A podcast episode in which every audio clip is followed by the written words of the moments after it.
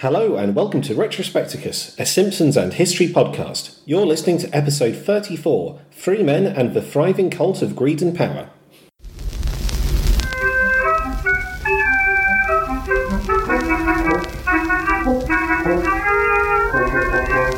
Hey listeners! I'm Gareth Hirons. And I'm Tom Williamson. And welcome to Retrospecticus, the Simpsons and modern history together at last. In each edition, we'll discuss an episode of The Simpsons and a major historical happening from the time the episode first aired in the US. You'll go where we go. Covet what we covet. Die in a bordello when we die in a bordello. And today I'm going to be talking about Season 2, Episode 21, Three Men and a Comic Book, which originally aired on May the 9th, 1991, a mere week after our last episode. And as a distraction from the powers that be convincing the masses to act against their own interests, I'm going to be talking about Scientology. Time magazine published an exposé of the religion entitled The Thriving Cult of Greed and Power on May 6th, 1991, just 3 days before Free Men and a Comic Book was first aired. If you'd like to give us the Spanish exposition, you can tweet us @_Retrospecticus. Don't forget the underscore because we certainly can't. Or send us an email to podcast@retrospecticus.org. Friend of the podcast, Phil Catterall, himself of the excellent podcast Don't Let's Chart with Ben and Phil, did just that. And in doing so, he pointed us towards the TV Tropes page, which is a wonderful resource in which I can often be found lost for hours. Somehow this one had escaped me, though, a trope called Flanderization. It is described as the act of taking a single, often minor, action or trait of a character within a work and exaggerating it more and more over time until it completely consumes the character. And it's named for our Ned specifically because of the journey he takes across the 30-odd seasons of this show. In the episodes we're watching at the moment, he's a standard sitcom neighbour, someone for the Simpsons to interact with, keep up with, and feel jealous of. He goes to church at this stage because that's what a morally good American father does. But eventually he becomes a devout, even extremist Christian, and this becomes his only character trait. It's a fascinating page, which I recommend you have a look at. There are explanations of how this applies to other notable Simpsons characters as well, such as Homer Simpson getting stupider every year. So give it a look if you're interested, and we're going to be discussing the flanderization of characters as we notice it start to happen, largely because that'll be nice as the character debuts taper off. Indeed. Well, something else has happened this week that we're going to have to talk about, and it's something that historians will no doubt dwell over in years to come. So there was a general election in the UK on the 12th of December 2019, and the Conservative Party won it, getting a majority of 80 seats, which, as a left-wing, bleeding-heart liberal Ramona, is very, very depressing. Incredibly depressing.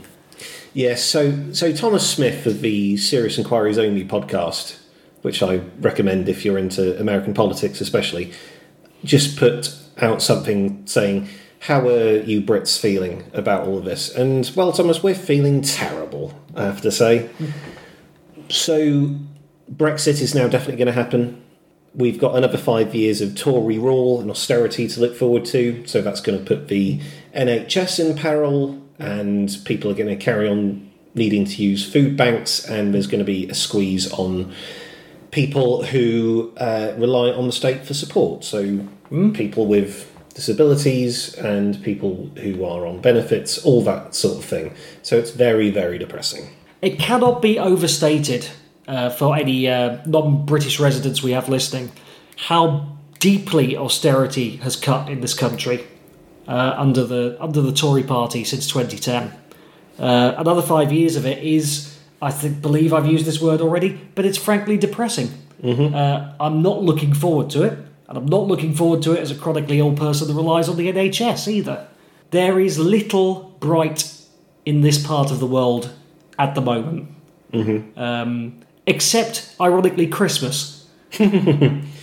Yes, so you may notice that this episode is a week late. That's because we're on our Christmas schedule, so logistics are pretty tough at the moment.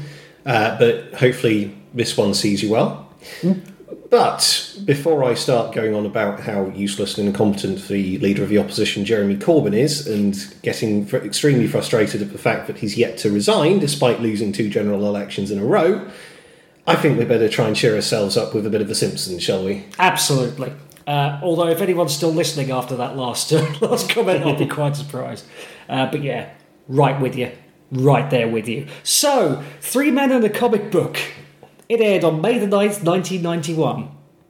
I was about to say a brighter time, but there was a Tory government at that stage as well. Mm-hmm, yep. But, Gareth, I hear you cry. What was number 1 in the UK charts this week? Well, still share. Ugh. But at number 2, it's the KLF. Oh, well, we've already done with KLF. You love the KLF. Which one is it then? So this is my absolute favourite of theirs at the time, a track called Last Train to Transcentral. It's a huge, booming stadium house version of said song, which I didn't manage to get as a single at the time, which I found one disappointing birthday, in fact, not to be the version on parent album The White Room. Although some years later I did get what I think is a Japanese import copy that had the good version on, so yay for internet shopping. Mm-hmm. But I did promise to enlighten you, Tom, and you, the listener, as to what happened next in the KLF story. Okay. So pull up a chair, because here we go. So, the KLF began to tire of mainstream success and the music industry, and also came under pressure to provide a follow-up to their album, the aforementioned The White Room. They'll have one more massive hit in 1991, but we'll miss it. It's December's reworking of the White Room track Justified and Ancient, featuring a guest vocal from Tammy Wynette, and an elaborate Top of the Pops performance featuring people dressed as ice cream cones. This too will go to number 2, and all the sales will add up to the KLF being named the biggest selling singles artist in the world for that year. So we're talking huge band, known for big on-stage extravaganzas. Okay? Keep that in mind for what happens next. Okay. On February 12th, 1992, the KLF would take to the stage at the Brit Awards as the opening act. For those unfamiliar with the Brit Awards, they're a back-slapping, cocaine-fueled jolly hosted by the British photographic industry to allow for industry fat cats to celebrate another year of strangling artistry in the music industry, and probably give Best Female to Annie Lennox, whether or not she's released anything that year. So the organisers were clearly expecting the performance to be something a bit like the aforementioned ice creams and popular guest vocalist affair that I just described. What they got was this: a thrash metal version of 3am Eternal played by their special guests, crust punk legends Extreme Noise Terror, with whom the KLF were collaborating on their eventually never-released follow-up album, The Black Room, with Bill Drummond on crutches and wearing a kilt, shouting the rap at the top of his voice, with a stage show that comprised of exactly one rotating police car-style light. Nice. At the end of the performance, Drummond fires blanks from a machine gun over the heads of the audience, which is a step back from their original plan of throwing buckets of sheep's blood into the front rows, having been dissuaded from doing so by Extreme Noise Terror, who, would you believe, were fiercely anti-animal cruelty. Oh, well, yes. As a compromise, Drummond dumped a dead sheep with a sign saying, "I died for you, bon appetit," tied onto it, outside the Brits' after-party. That's great. The whole thing went down really, really badly with the British photographic industry, and really, really well with anybody with a modicum of mischief in their blood. Yeah, that's brilliant. That's proper rebellious stuff, that is. So Bill Drummond, who was reported to be on the verge of a nervous breakdown in the months before this performance, looks extremely pleased with himself afterwards. And this next point might explain some of that. At the end of the performance, which I urge you to seek out, it's on YouTube and whatnot, but this is largely drowned out by the incredibly piped-in applause that they put over the top of the television broadcast. The KLF's promoter, Scott Peering, proclaimed over the PA system that the KLF have now left the music business. That is awesome. And 3 months later, they actually did, retiring the KLF and deleting their entire back catalogue on the 14th of May 1992. The statement they released upon their retirement said, "If we meet further along, be prepared. Our disguise may be complete." Mm. And you may remember that on August 23rd, 1994, the K Foundation, ostensibly Courty and Drummond in a different guise, hosted a piece of performance art called The K Foundation Burn £1 Million. Oh yes, that's fun, isn't it? And that sum was said to be the remainder of their profits from the KLF. Wow. But will we meet them again? And will their disguise be complete? I can't wait to find out. One last thing.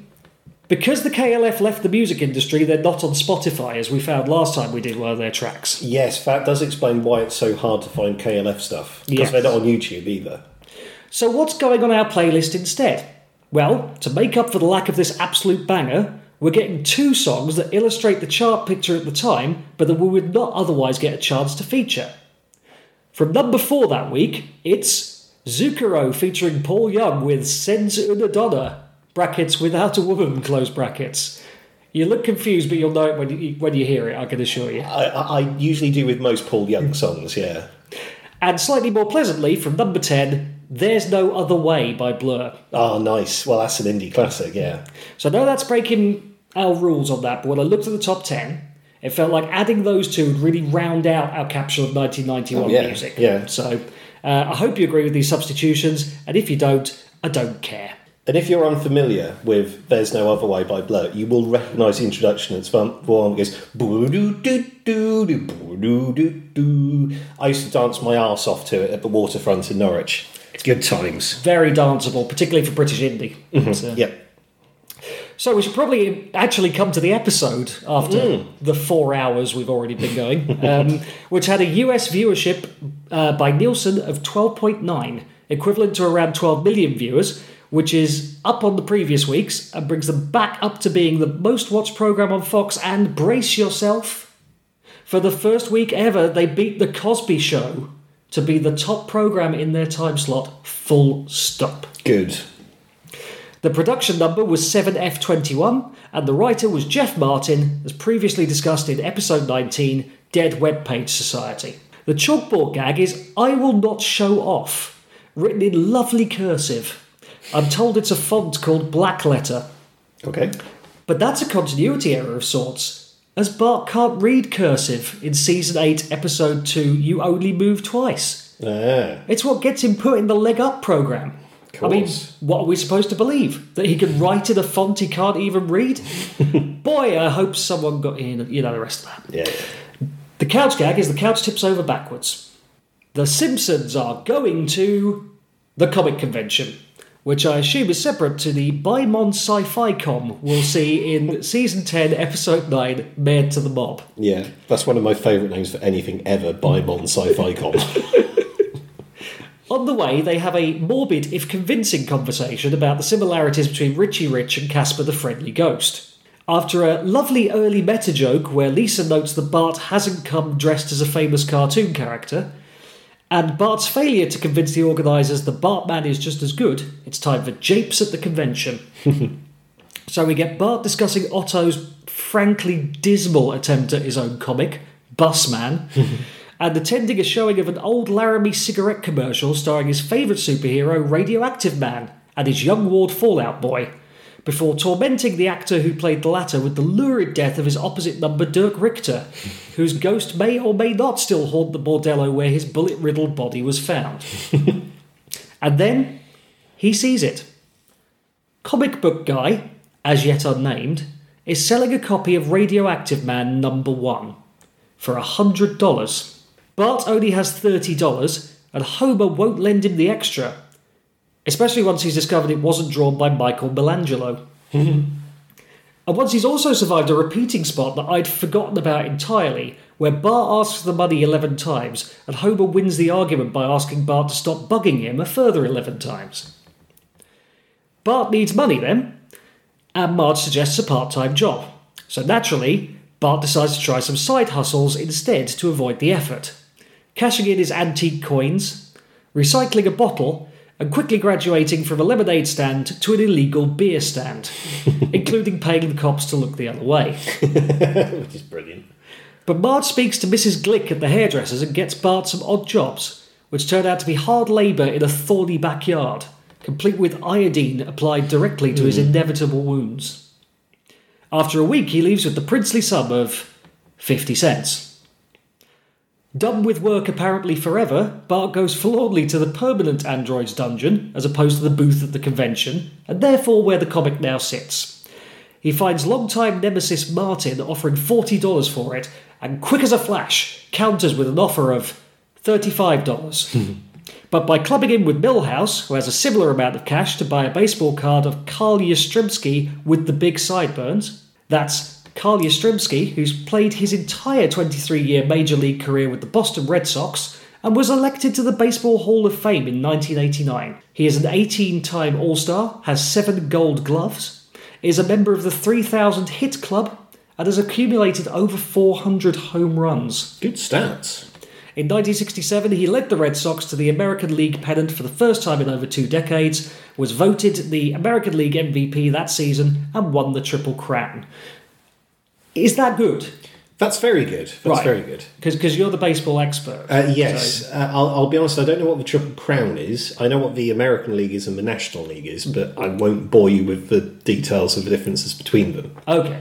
But he was good then. Oh, yeah. All of that is very, very good. Fantastic. I'm just surprised I've never heard of him. It was probably the sideburns. Yeah. So they can afford the comic, and without further thought, they buy it. That, by the way, happens like 15 minutes into the episode, which is much later than I pictured it. Mm. After reading it and noting that being hit with an atom bomb would be more likely to kill someone than give them wonderful powers, they devise their ridiculously complicated system of sharing, which they probably should have done before buying the comic. Mm-hmm. But anyway, Bart will have it Mondays and Thursdays. Milhouse will get it Tuesdays and Fridays, and Martin, who is planning all of this, will take it Wednesdays and Saturdays, with Sunday possession to be determined by a random number generator, assumedly a 10-sided dice. Note that this is a system that clearly benefits Martin, as he's the only one guaranteed a whole non-school day each week with the comic. Mm. Also, they float the idea of paper, stone, scissors. Best 3 out of 5 in paper, stone, scissors would be an absolute nightmare to score with 3 competitors. Mm-hmm. And if you want to be really nerdy with a random number generator, there's this thing in probability theory called the central limit theorem, which says that with enough samples, things tend to be normally distributed. So in the numbers between 0 and 9, it's much more likely to end up in 5 over time than it is anything else. And you can try that with your calculator's random function if you want. Because if you grab the calculator, hit random, it'll give you a number between 0 and 1. And if you do it enough times, before you get completely bored, you will find that numbers appear around 0.5 more than they do around, say, 0.1 and 0.9. Excellent. See, we even educate you. Yeah. Fantastic stuff. But, you know, let's give the system time. It might work out. Oh, no, it immediately fails.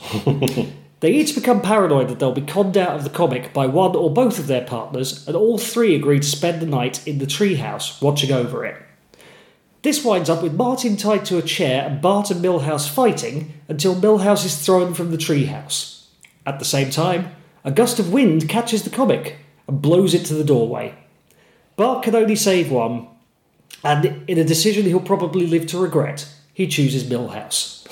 The comic is blown from the doorway to the ground below, where it is savaged by Santa's little helper and fried by a bolt of lightning. Marge provides consolation in the form of cocoa with imitation marshmallows, and Bart somehow manages to realise that they lost everything because they couldn't learn to share without actually learning the lesson that sharing is important to do. The end. Another triumph. Yes, brilliant one, that one. Now, this episode sees a brief appearance of Jolly Jack Tate. Now, I assumed that he was named after someone, and he sort of is. According to the Simpsons wiki, he is named after Jack Kirby, who is a Marvel comic artist. And it just so happens that one of my favourite internet cartoonists, not that I've got that many, goes by the moniker of Jolly Jack. So you want to check him out. His website's Collected Curios, and I've been following his sequential art comic strip, which is just called Sequential Art, for donkey's years. So go and check that out, because he's really good. And he did a really good comic about Brexit recently, so yeah, check that out. Are you ready for some character debuts? Mm-hmm. Because there's a fair few here, and most notable amongst them is Jeff Albertson, better known as Comic Book Guy, who is voiced by Hank Azaria and got his full name in Season 16, Episode 8, Homer and Ned's Hail Mary Pass. Well, a little while ago we did a quiz, didn't we? And that was the one question we didn't get, what's Comic Book Guy's full name? So now you're never going to forget that, are you? I've already forgotten. What is it? What is it? Jeff Albertson. Jeff Albertson. Yeah. We avenged ourselves in the next quiz by knowing that. But, yeah. Now we've ruined our advantage for ourselves by telling everybody. So he's an instantly relatable, if blatantly uncomplimentary, caricature of comic book, video game, wargaming, and occasionally bookstore workers who attempt to make their clientele feel really small and really stupid, despite being entirely reliant on them for their income. And absolutely have to be right about everything sci-fi, fantasy, and comics related. It's a standard of customer service that us geeks take largely for granted, but it certainly shouldn't be. His catchphrase of "Worst Episode Ever" came to prominence in Season 8, Episode 14, The Itchy and Scratchy and Poochie Show. Easily in my top 5 episodes ever. That's brilliant. He would later use it in a fourth wall-breaking context in Season 11, Episode 13, Saddle Sore Galactica, an episode believed by many to be the worst episode of The Simpsons ever, at least until they killed Maud Flanders the following week. Spoilers, I suppose. Since then, he's often been used as the writer's conscience, or at least as an excuse for poor segments or jokes, and especially repeated plots, by announcing them to the audience as if that makes up for them being there in the first place. He was also an early adopter of the internet, using it to find out star RM Pick in Season 7, Episode 2, Radioactive Man, apparently getting the answer from the artist then formerly known as Prince. Oh, yeah. And also to ogle Kate Mulgrew in Season 9, Episode 14, Das Bus. There was a burgeoning and very vocal Simpsons fan community built up through early internet newsgroups like alt.simpsons, and later message boards and forums such as nohomers.net. And the writers and producers would often interact with and spy on the fans through these channels, either incognito or as themselves. Oh, very good.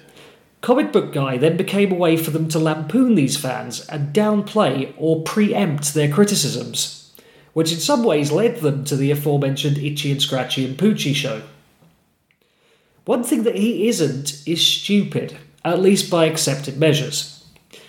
As said in this episode, he has a master's degree in folklore and mythology, but he's also said to have a degree in chemical engineering, and for what it's worth, an IQ of 170. Making him a member of Springfield's local chapter of Mensa. And despite his awful people skills, and remaining a virgin well into his 40s, he hasn't done too badly with the ladies since, romancing Agnes Skinner in Season 12, Episode 11, Worst Episode Ever, and Edna Krabappel in Season 15, Episode 17, My Big Fat Geek Wedding, before eventually marrying a Japanese manga artist called Kumiko Nakamura, in Season 25, Episode 10, Married to the Blob. And they're still together. That's a thing. She still turns up in episodes, so fair dues for the continuity, really. That episode's not bad, by the way. There's some fabulous animation in the pretty obvious but well-executed Studio Ghibli tribute. Oh, nice. And he runs the Android's Dungeon, which was presumably Springfield's only comic and collectibles store, as that's the only explanation for why people keep going back there in the face of his customer service. But has more recently faced competition from Coolsville Comics and Toys over the road, run by Milo, who was voiced by Jack Black and introduced in Season 19, Episode 7, Husbands and Knives, an episode featuring cameos from comics royalty Alan Moore, Art Spiegelman, and Daniel Close. Should probably pause here to take in my favourite moment from Comic Book Guy, and just for once I can't remember the episode. But there's one where he's seen pushing a wheelbarrow full of tacos, saying, yes, this should provide adequate sustenance for the Doctor Who marathon. Yes. Now, what is that one? It's the one where Krusty gets busted, but it's not Krusty gets busted. No, it's not Krusty gets busted. It's the Krusty Tax one. Yes, it is one where Krusty uses Cayman Islands Offshore Holding Corporation. Has possibly the best cutaway character ever, the British guy from the Cayman Islands. oh crap. I shouldn't have said he was a customer. Oh crap. I shouldn't have said it was a secret. Oh crap. Just going, oh crap, like that is so much fun. And there's also Mrs. Alice Glick, voiced here by Cloris Leachman, but later by Tress MacNeille. Leachman is a multiple Emmy Award-winning actor with a 7-decade career, still going strong at 93 years of age at the time of recording.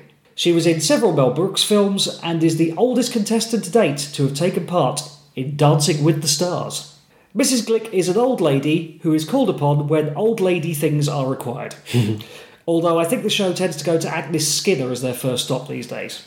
Her most memorable appearance will come at the rummage sale in Season 7, Episode 13, Two Bad Neighbours, selling a candy dish which she will not allow anyone to use for anything but storing candy. The price, a mere $90.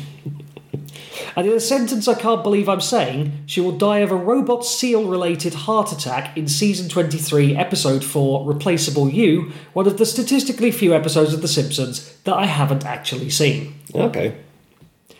It's also the first in-show appearance of Bartman, which is odd since Do the Bartman had come and gone at this stage. But Bartman is the superhero alter ego of Bart Simpson, which in canon means absolutely nothing. Yep. It's just Bart in a costume. However, in Simpsons comics, video games and non-canon tales of all sorts, Bartman has a decent amount of presence. So firstly, there is a segment in a non-canon anthology episode, that being Season 18, Episode 11, Revenge is a Dish Best Served 3 Times, called Bartman Begins, which to the surprise of no one tells an origin story for Bartman that is remarkably similar to the then-contemporary film Batman Begins, with Homer playing the Thomas Wayne role and asking Bart to avenge his death in a flamboyant, impractical fashion, which Bart duly does. And of course, all-purpose criminal Snake Jailbird fills in for Jack Napier as the Wayne's killer. Mind you, that's me mixing up 2 generations of Batman films, and I've given up trying to unpick all that, so moving on. In video games, Bartman is often available as a power-up or an alt mode for Bart, with appearances apparently including December 1991's Bart vs. the World and 1992's Bart Meets Radioactive Man. Basically, all the early Simpsons games were garbage, except for that arcade game that Konami did. Yes, there's the Konami arcade game, which is great. Everything else, Bart vs. the World, Bart vs. the Space Mutants, Virtual Bart, they are all dump. Absolutely. And Bongo Comics published a 6-issue Bartman series between December 1993 and July 1995. So there we go. And finally, and I promise you this is the final one, perhaps obviously now I think about it, this is the first appearance of Radioactive Man and Fallout Boy. Sort of, anyway. The comic that Bart finds in the fancy school in Season 1, Episode 2, Bart the Genius, is a Radioactive Man comic. But the colouring is very different and it's a blink and you'll miss it appearance regardless. Debuting in Radioactive Man 1, although he's seen to debut in Interesting Stories number 27 in Season 22, Episode 10, Moms I'd Like to Forget, which I assume is a reference to Spider-Man's first appearance in Amazing Fantasy number 14. He has a Hulk-like origin story, but Superman-esque powers. Essentially, he does superhero stuff, much like Mrs. Glick does old lady stuff. His young ward, Fallout Boy, is Robin. There's nothing to add to that. He is just Robin. Radioactive Man was the subject of a live-action serial where he was played by the unfortunate Dirk Richter, whose life ended in some very suspicious circumstances. And Fallout Boy was played by Buddy Hodges. When we see a flashback to it, it's very much modelled on the 60s Batman series, with the campy action, dancing and written sound effects. Perhaps unsurprisingly, the tightest focus on these characters comes in Season 7, Episode 2, Radioactive Man, which concerns the filming, or perhaps flimming, of a live-action movie of the franchise in Springfield, with Ray A. Wolfcastle and Milhouse Van Houten in the starring roles, and Krusty the Clown in seemingly every other role, except the horses, which are played by a bunch of cats taped together. So, did you know? Get ready for this one. Remember back in Episode 15? When I mentioned how David M. Stern's brother was in an upcoming episode. And remember how there's a Wonder Years style freeze frame and a line from an actor playing an adult version of Bart in this one? Ah, yes. Daniel Stern, baby. Daniel Stern. Welcome to the payoff. Nice. In The Wonder Years, he did the voice of an adult version of the show's protagonist Kevin Arnold, and that's exactly what he's doing for Bart here. And I've got a bonus Daniel Stern crossover fact as well. He was featured in the movie City Slickers, released on June 7th, 1991, a mere month after this episode aired, which also starred our new Bezzy mate, Yeardley Smith. Yee. The Birds version of Turn, Turn, Turn is briefly featured in that Wonder Years part, and we'll hear that again when Kent Brockman rides the carousel on Season 9, Episode 21, Girly Edition. And finally, in a There's Lots of Old Film References in This One treble, the whole setup of the growing paranoia between friends sharing a valuable object echoes the 1948 Humphrey Bogart film The Treasure of the Sierra Madre. Mm-hmm. Bart's painful run-in with iodine is based on a scene from the 1939 Clark Gable film Gone with the Wind. Ah. And Martin's quote that "this is the stuff that dreams are made of" is lifted from the 1941 Humphrey Bogart film The Maltese Falcon. There you go. And from The Maltese Falcon to Xenu.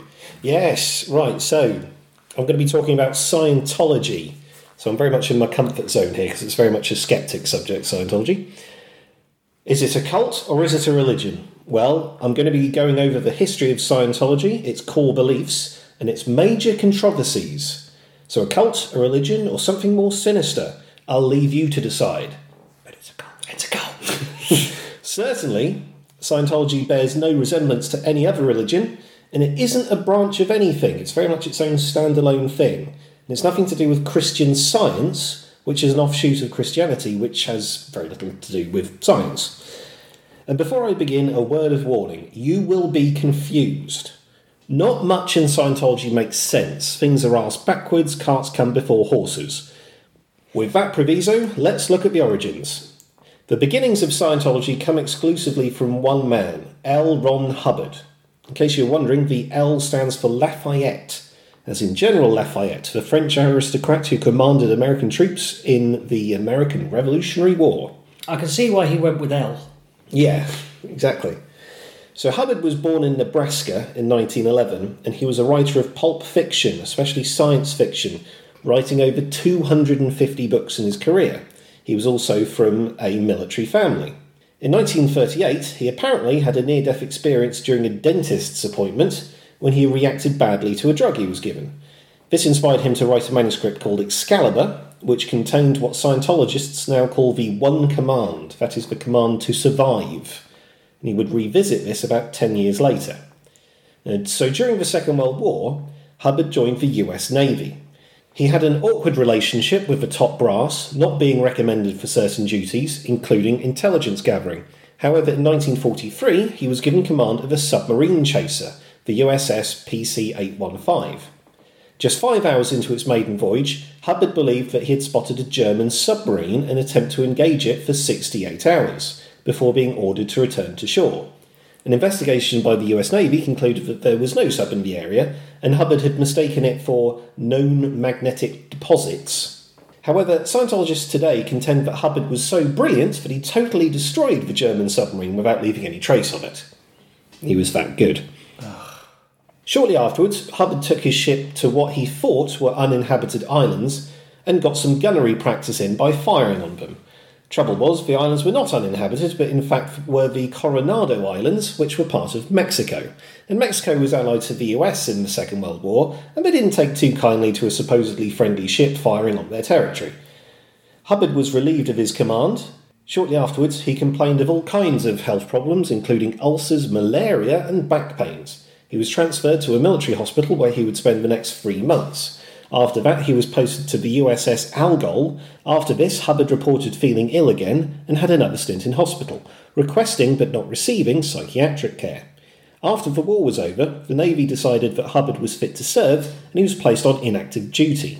After the war, Hubbard got involved with a chap called John Whiteside Parsons, who was both a leading rocket scientist at Caltech and an occultist who followed the English magician Aleister Crowley.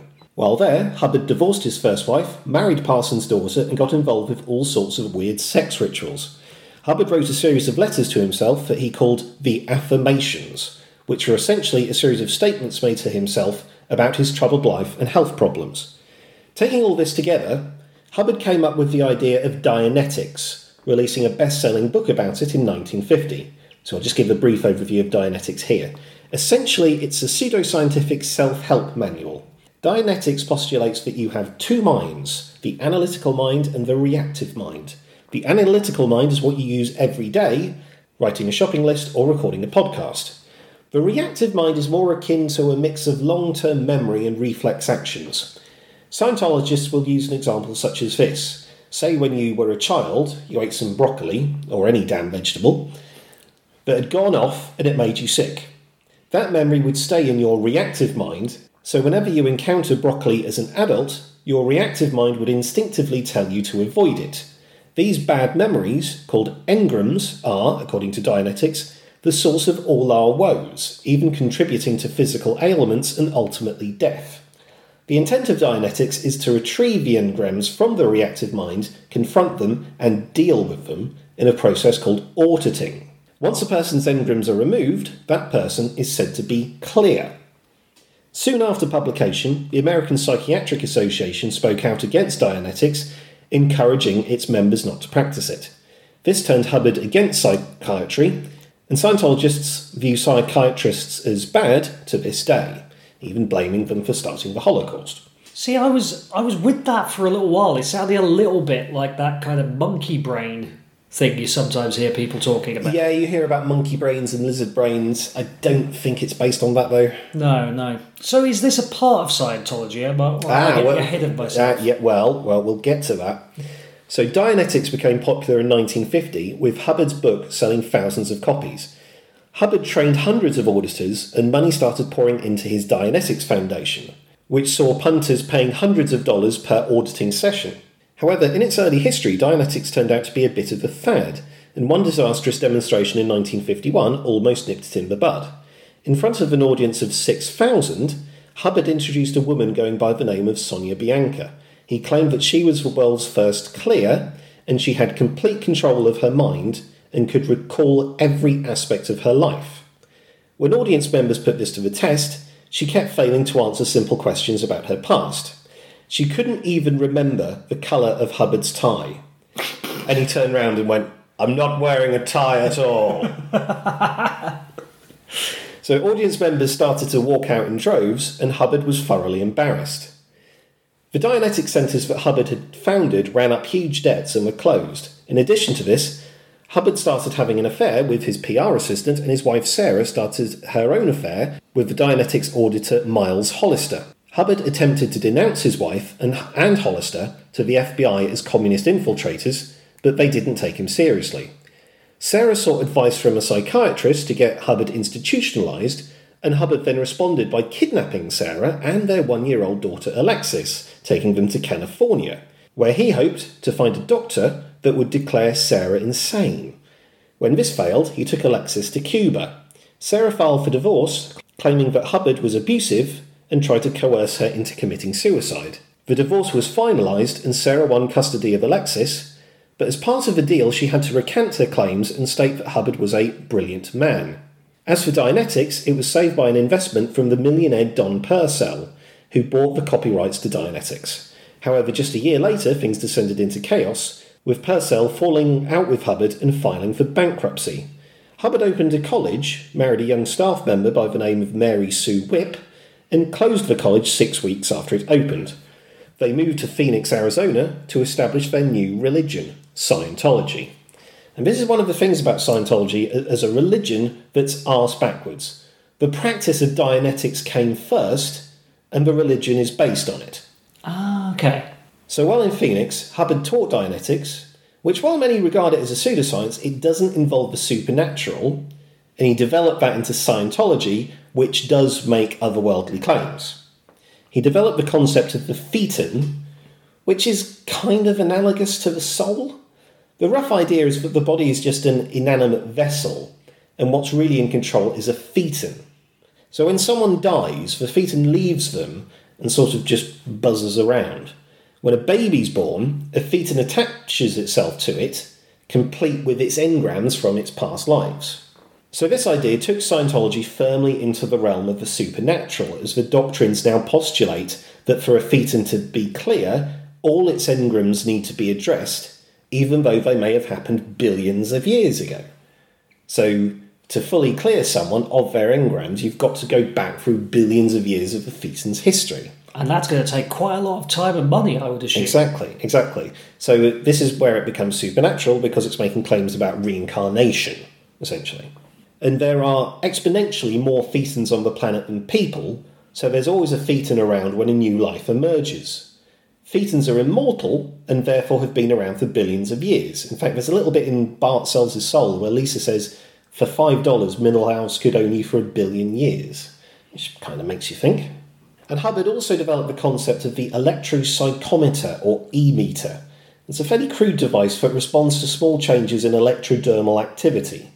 The person being audited, also known as the pre-clear, holds an electrode in each hand and a very small voltage is applied. The auditor can then see changes in resistance, and these changes are supposed to give the auditor clues to find the pre-clear's engrams. And Scientology started off small at first, with Hubbard running a 70-hour lecture course attended by just 38 people. In 1953, Hubbard became Dr. Hubbard, having obtained a doctorate from Sequoia University, an unaccredited diploma mill.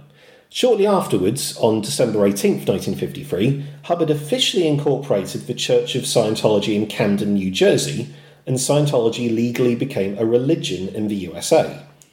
Throughout the 50s, Scientology grew steadily, and Hubbard once again started raking in the money. With it, he bought Saint Hill Manor, an 18th century country house in Sussex. He moved there in 1959, making it his permanent residence and a Scientology training centre. Later, it became home of the Guardian's Office, a special branch which had the responsibility of protecting Scientology. The 60s saw Hubbard continue to develop the theology behind Scientology. In 1965, he published The Bridge to Freedom, which describes how Scientologists can progress spiritually. The book included the chart The Bridge to Total Freedom, which introduced the concept of the operating phaeton, or OT. The idea is that once someone is clear and that the reactive mind is free from all engrams, the phaeton is in its true form. With the right training, they are free to progress up the numerous operating phaetons, or OT levels, and realise their true potential. In 1967, Hubbard founded the Sea Organisation. Initially intended to be Scientology's offshore base, Hubbard purchased 3 ships, the Diana, the Athens and the Apollo. The hardcore of Scientology are trained on the Sea Org, including the current leader, David Miscavige. The running of the ships was said to be modelled on Scientology law, more on that later, and Hubbard's own military career, with the belief that governments around the world were about to collapse. The Sea Org could then take over what was left. Now, of course, it had nothing to do with avoiding government organisations like the IRS by being offshore, although as far as I'm aware, they didn't organise monkey knife fights. In 1975, Hubbard sold all the ships and moved the Sea Org to bases inland, while retaining the naval-inspired military customs and outfits, which is really weird. Yeah. Were they still called the Sea Org? Yes. So they're still called the Sea Org. They still do all the military naval stuff, but they're now in buildings inland. Fair dues. Mm-hmm. So Sea Org members sign a billion-year contract when they join, pledging their loyalty for their current and future lives. I don't know how they're supposed to work out where the thetan has gone when they die, but apparently they can. That must have been some kind of a scam where they thought at some stage they were going to be able to convince somebody they'd already signed the contract. Yeah, it's an interesting one. So in 1987, the Sea Org purchased a cruise ship and renamed it the Free Winds. The higher levels of operating phaeton can only be obtained on the Free Winds, and it plays host to their annual maiden voyage celebrations. And the Sea Org has come in for a huge amount of criticism, as members are controlled, put under constant surveillance, and have no free time. Allegedly. Women have been pressurised to have abortions to remain members, as you can't be in the Sea Org if you have young children. If you leave, they get you to pay a freeloader's charge, where they bill you for your food, lodgings, and any other expenses they believe you have incurred. The Sea Org would eventually become the most important organisation in Scientology, superseding the Guardian's Office. But the Guardian's office were behind one of the most controversial episodes in Scientology's history, Operation Snow White. This was an attempt to infiltrate the offices of the IRS, which ended up utilising up to 5,000 people. Documents were stolen, meeting rooms bugged, and wires tapped. In August 1978, 11 members of the church, including L. Ron Hubbard's then-wife Mary Sue, were indicted on 28 charges. Hubbard himself was named as an unindicted co-conspirator and was not charged. At the end of the trial, many were found guilty and Mary Sue was sentenced to 5 years in prison. Hubbard got off scot-free.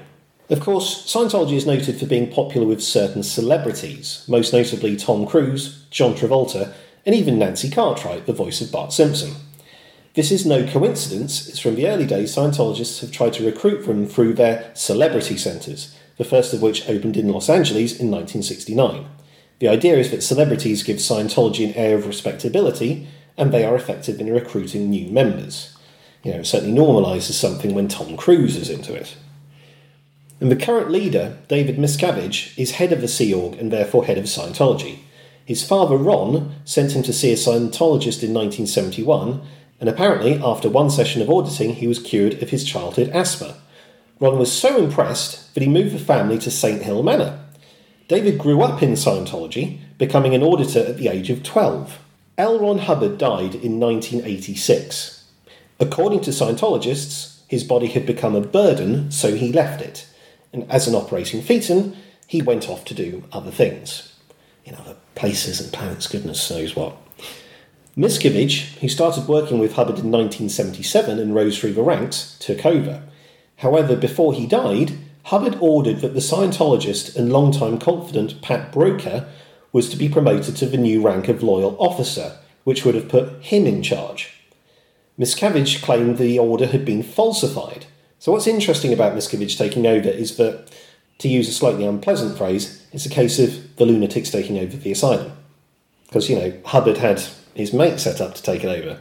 And Miscavige, who grew up in it, went, no, it's going to be me. So, bit of the chosen one syndrome perhaps going on. Possibly. But as the 1980s gave way to the 1990s, media scrutiny on Scientology continued. On May 6, 1991, 3 days before Three Men and a Comic Book first aired, the New York Times published a damning expose of Scientology entitled The Thriving Cult of Greed and Power. In it, investigative journalist Richard Behar catalogues the controversies that Scientology has faced, focusing on the tragic case of Noah Antrim Lottick, a student who committed suicide after embarking on a Scientology course. His father blamed Scientology, calling it a school for psychopaths. The Scientologists responded by suing publications all over the world to stop it being republished. They also took out lavish full-colour adverts in other magazines to refute the claims of the article. They put forward their own explanation for it, which was that Richard Behar was in the pockets of Big Pharma. And the company Eli Lilly had recently launched the antidepressant Prozac, and Scientologists were vehemently opposed to it. Remember, depression can be cured by auditing. Obviously. Yes. Just a Gareth's an idiot anecdote for you.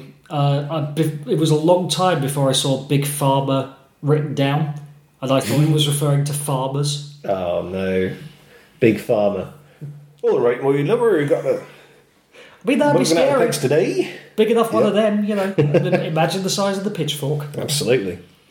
So, the 90s brought a new challenge for Scientology, the internet. One of the things that makes Scientology very different from other religions is that a lot of its texts are closely guarded secrets. They're guarded by lawyers, copyright law, all that sort of stuff. So a Scientologist will happily give you a copy of Dianetics, or any, if you like, teaser material, sort of gateway stuff, but they won't just give you a lot of the story. You have to pay to go up the OT levels for that. They guarded their secrets with high-priced lawyers, but with the advent of the internet, all their secrets were leaked. And one such secret is what they call the Wall of Fire. According to the story, billions of years ago there was a dictator called Xenu. He corruptly ruled the Galactic Federation. He imprisoned billions of people and flew them to the planet Tigiak, where they were put in volcanoes and killed with hydrogen bombs. Now, according to Scientology law, Tigiak is Earth, and the phaetons of the people killed still inhabit it, traumatized by their experiences. These experiences cause the engrams of past lives, and no one can be clear until these engrams are audited.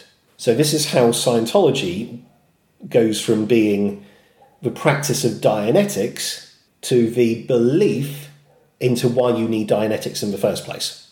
Okay. So that's the difference between the practice of Dianetics and the religion of Scientology. Now, have I got this mixed up? Or was the L. Ron Hubbard written flop John Travolta film, Battlefield Earth, about that incident? I very much doubt it would have been. I know what you're talking about. I think L. Ron Hubbard went back to science fiction writing not that long before he died. Okay. Either because he wanted to make a bit of money or he was bored or whatever. But yeah, it wouldn't tell the story of Xenu. They guard that pretty tightly. Right, right. So in order to learn the story of Xenu through the Church of Scientology, you would have to undergo years of auditing at the cost of thousands and thousands of dollars. So I've saved you a fair bit of cash by telling you about it here. But seeing as they can't try and hide it anymore, what they do is deny it. So if you ask a Scientologist who is at a certain level, what about Xenu? They'll just go, don't know what you're talking about. Sounds ridiculous. Don't believe in anything like that. Because I'll talk about it in a minute, but John Sweeney did some investigative journalism into Scientology, and he asked a bunch of actors about Xenu. But of course, who's going to be best placed to deny something? Actors, eh? So, the mid-90s saw the church embroiled in a fresh controversy over the case of Lisa McPherson. She was a young adherent to Scientology, moving to Florida from Texas in 1994. On December 5th, 1995, McPherson died while under the care of the church. Initially, the state decided that McPherson had died of negligent homicide, and they brought charges against the church. However, the church brought forward their own evidence, and the state changed their mind, deciding that her death was an accident. And the church later settled a civilian claim with her family. Then in the noughties, Scientologists' most famous incident, certainly in this country, was a Panorama investigation by the journalist John Sweeney. He was tasked with making a documentary on the church, and as such he became what they call fair game. As he went to interview former members, he was followed and put under surveillance. The Scientology members wound him up by repeatedly calling him a bigot and interrupting him. During a heated confrontation with the Scientology spokesman Tommy Davis, he completely lost it and exploded. That clip became pretty much the only thing the documentary was known for, which is exactly what the Church of Scientology wanted, because they're very clever in that PR sense, because they knew that if they keep pushing him, when he explodes, "You were not there at the beginning of the interview!" You remember that one? Yeah. So, when that documentary went out, that's all anyone cared about. No one cared about people being in the Sea Org or coerced or cut off from their families or anything like that. They only cared about John Sweeney shouting. So well done there. Makes you wonder why they actually left that bit in the documentary. To get people to watch it, I guess. Yeah. So anyway, in the last few years, there have been a few notable defections from the church, including from David Miscavige's father, Ron, who in 2016 released his autobiography Ruthless about his son. Ron was put under surveillance, but ultimately the book had little effect. There was a bit of the fanfare, "Oh, the father of the leader of Scientology has quit and bought this book out." Meh.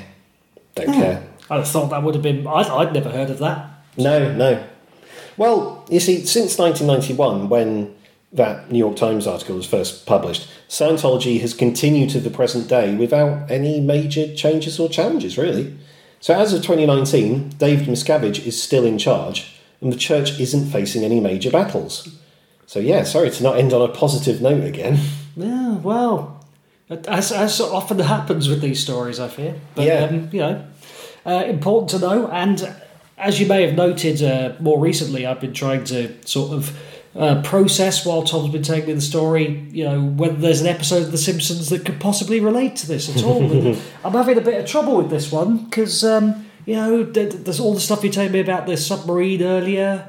Simpson Tide obviously has a lot about that. It's The Joy of Sect. Yes, it's season 9, episode 13, The Joy of Sect. with the leader. Mm-hmm. Na na na na na na na leader. Yeah, which I find very, very interesting that Nancy Cartwright was okay with that being made.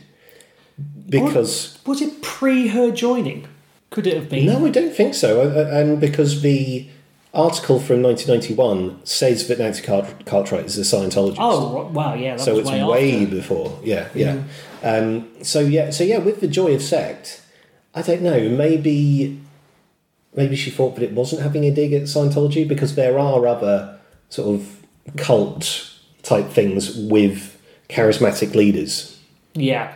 I think it was general enough that it would have been difficult to say it was definitely about Scientology. Yeah. But if we are going with the opinion, and it is just an opinion, and it may well just be mine, that Scientology is a cult, then that's when you can project Scientology onto that episode. Unlike the episodes of South Park that blatantly said, this is Scientology, and it's a load of rubbish. Yes.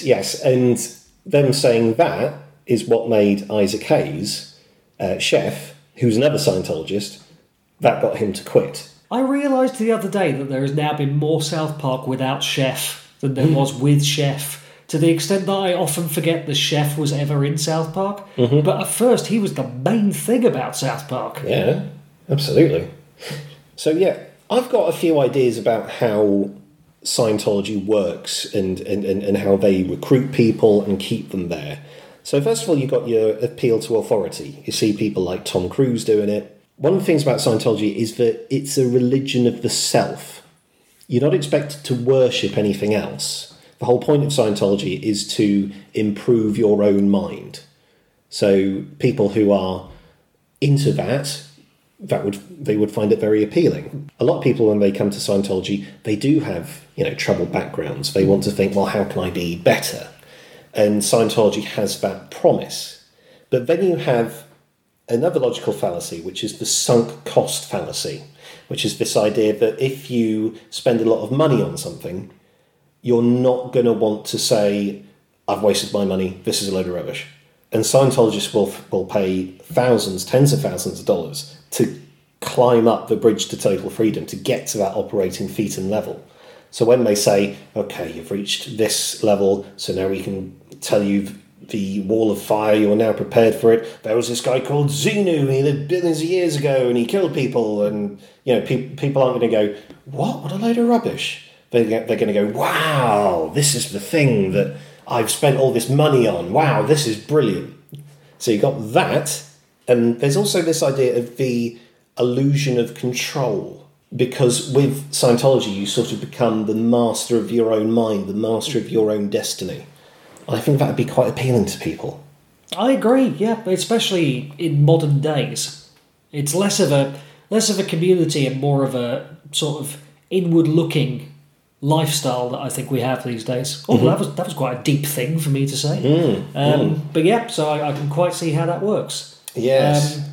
So where is my nearest auditing centre? There's definitely a branch of Scientology in Manchester. I'm tempted to go now, actually, because one of the things they offer you is a free stress test. So you get to have a go with an e-meter. Yeah, that would be nice. I'd like to think we were relatively immune to their charms.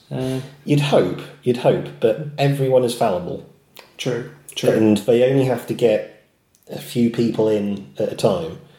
Because one of the things about the article, The Thriving Cult of Greed and Power, is that it gives several cases of people who have given a lot of money to the church, including people who sell their houses to go with the auditing. It's not worth the risk, really, is it? No, I don't think so. I don't know. Maybe I'll give it a go. And if he does, we'll have a very special episode around his... around his experiences and introducing his replacement. Yeah. And if this episode suddenly disappears from the website, you'll know why. Hell's Enu. And on that hydrogen bombshell, we'll close. Don't forget you can find us at retrospecticus.org and on Spotify, Apple Podcasts and Stitcher. You can follow us on Twitter @_Retrospecticus. Email us at podcast@retrospecticus.org and check out the 90s playlist on Spotify. If you like what we're doing, please leave us a preferably 5-star review anywhere you possibly can. Thanks for listening, And Merry Christmas, as this will be our last episode before the festivities. It will indeed. Ho, ho, ho. Bye, everyone. See